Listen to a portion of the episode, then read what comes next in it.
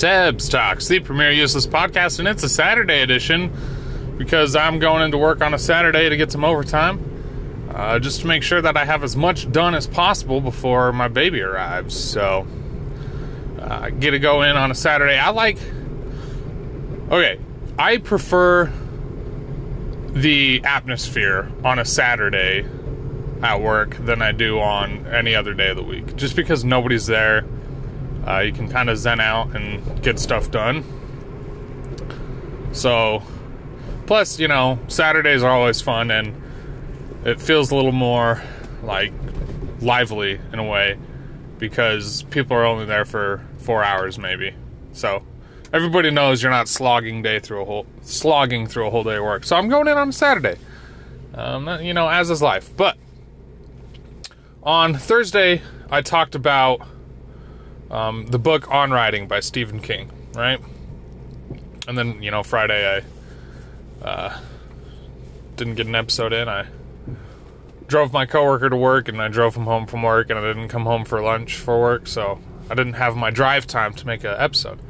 But that's okay because I got today. And today I want to follow up on writing with on editing because I believe it was Friday morning I woke up at six, and from you know six ten, when I finally got you know conscious enough to start looking at my book, from six ten to uh seven ten. So for a whole hour, all I was doing was editing. Um, I was just going through. I was finding spelling errors of names, uh, apostrophe s errors just little things like that. There, there are some things in my book that are a proper noun that need to be capitalized. So I was going through trying to find those, making sure those were capitalized.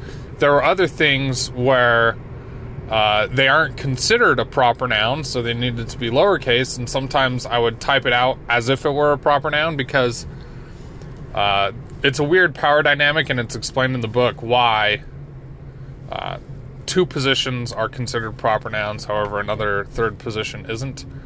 Um, and it's a small detail to kind of prove a different point point in the book. Um, so I was going through and I was just I was just doing simple teeny edits like that for an hour. And for me doing that was just so painstaking I, I hated it. I hated it. I hated it every minute of it. I am not an editor. Uh, and I said that before. I'm not an editor. So going through and doing that was just awful. However, um, also yesterday, I told my wife, I was like, she was like, hey, what can I do? Or what should I do? You know, because she's been home alone, uh, getting ready for baby to come. So she tends to have a lot of free time on her hands uh, if she has enough energy after getting some chores done.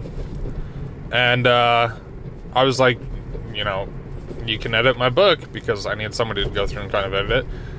She's like, yeah, I'll, I'll do that. And she went through the first two chapters, which my chapters aren't huge. She goes through the first two chapters and she's like, you know, get ready. I have a lot of comments.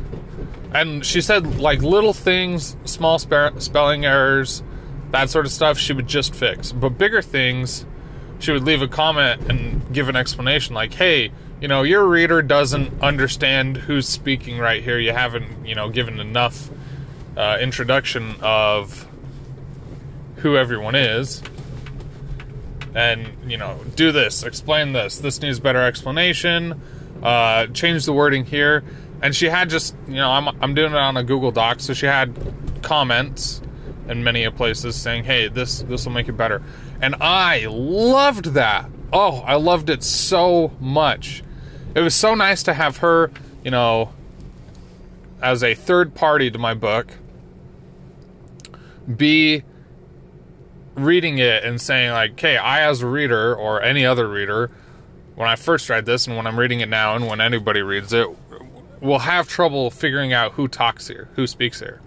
So, uh, switch it up and do it this way. And it was so nice to go through, read her suggestions, read her comments, you know, make those changes. And she was great at it. And she said she re- she said that she really liked it. You know, whether she actually did or not, whether she's being nice or not, you know, not 100% for certain. But she said she enjoyed going through and making those edits and working on the book that way and helping out that way. And that is so nice. That like takes a huge weight off my shoulders. Knowing that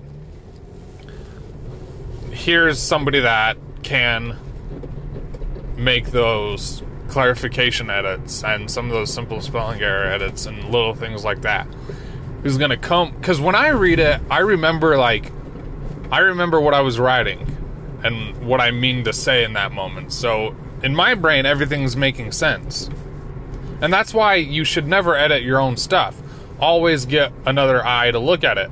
You know, get as many eyes to look at it as possible before you go to, say, publishing or releasing something.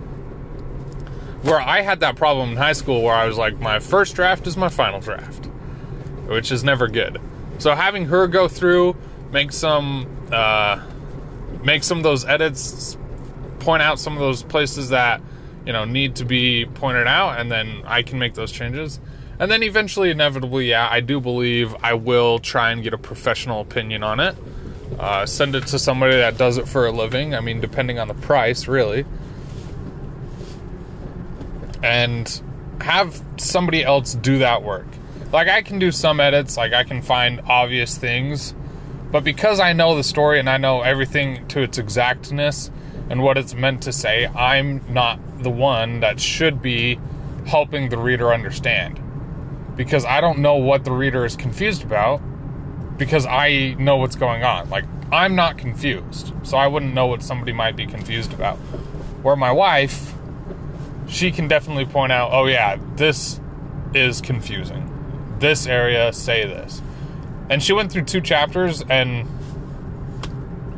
I I loved her comments, I loved her explanations, I loved her edits, and I was sitting there and I was like, this is already making the book way better. And th- that's that's super nice. So she only did two, uh, the first two chapters. She has a lot of book left to go, um, and there's still stuff I, I I still need to write some things. I did a brief prologue and I hate it, so I'm probably going to scrap it. Um, I still need to write that final fight scene, and I'm going to do it at some point. I don't know. Um, but I, I'm still working at it, and I I want my friends to start giving me feedback, right? Because the only feedback I've really gotten from friends is, oh, you know, it's great, I love it, super positive. I want somebody to come in and say like, hey, in this section, you know, try this. I was confused here. I, I need that feedback from other sources. I got a text from one of my friends. Uh, she's one of the very first people that saw the first draft um, and started reading through it. And she was like, she's like, dang it, Jason, why is your book so good? Because now I'm having to make a choice between reading and, you know, getting some uh, super important, like her master's program thing done. And I texted her back, I was like, well, one of those is definitely more important than the other, but I'll let you make that decision um, as to which one it is.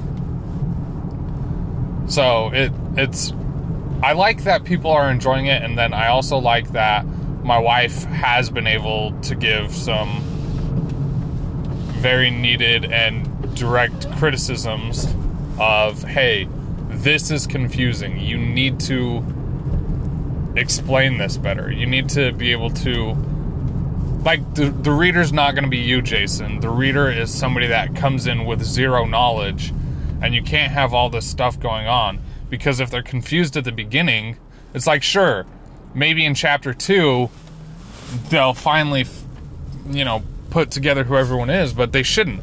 They should be able to identify like there's a specific individual character when that specific individual character first gets introduced so I, I'm super glad that my wife is going through and being an editor and looking at it critically so I can focus on the writing. Anyway, I've uh, reached work on this Saturday. I'm going to go in, put in four hours, and then be on my way. Thanks for listening to Tebs Talks, the premier useless podcast. Um, and I will catch you on the flip flop.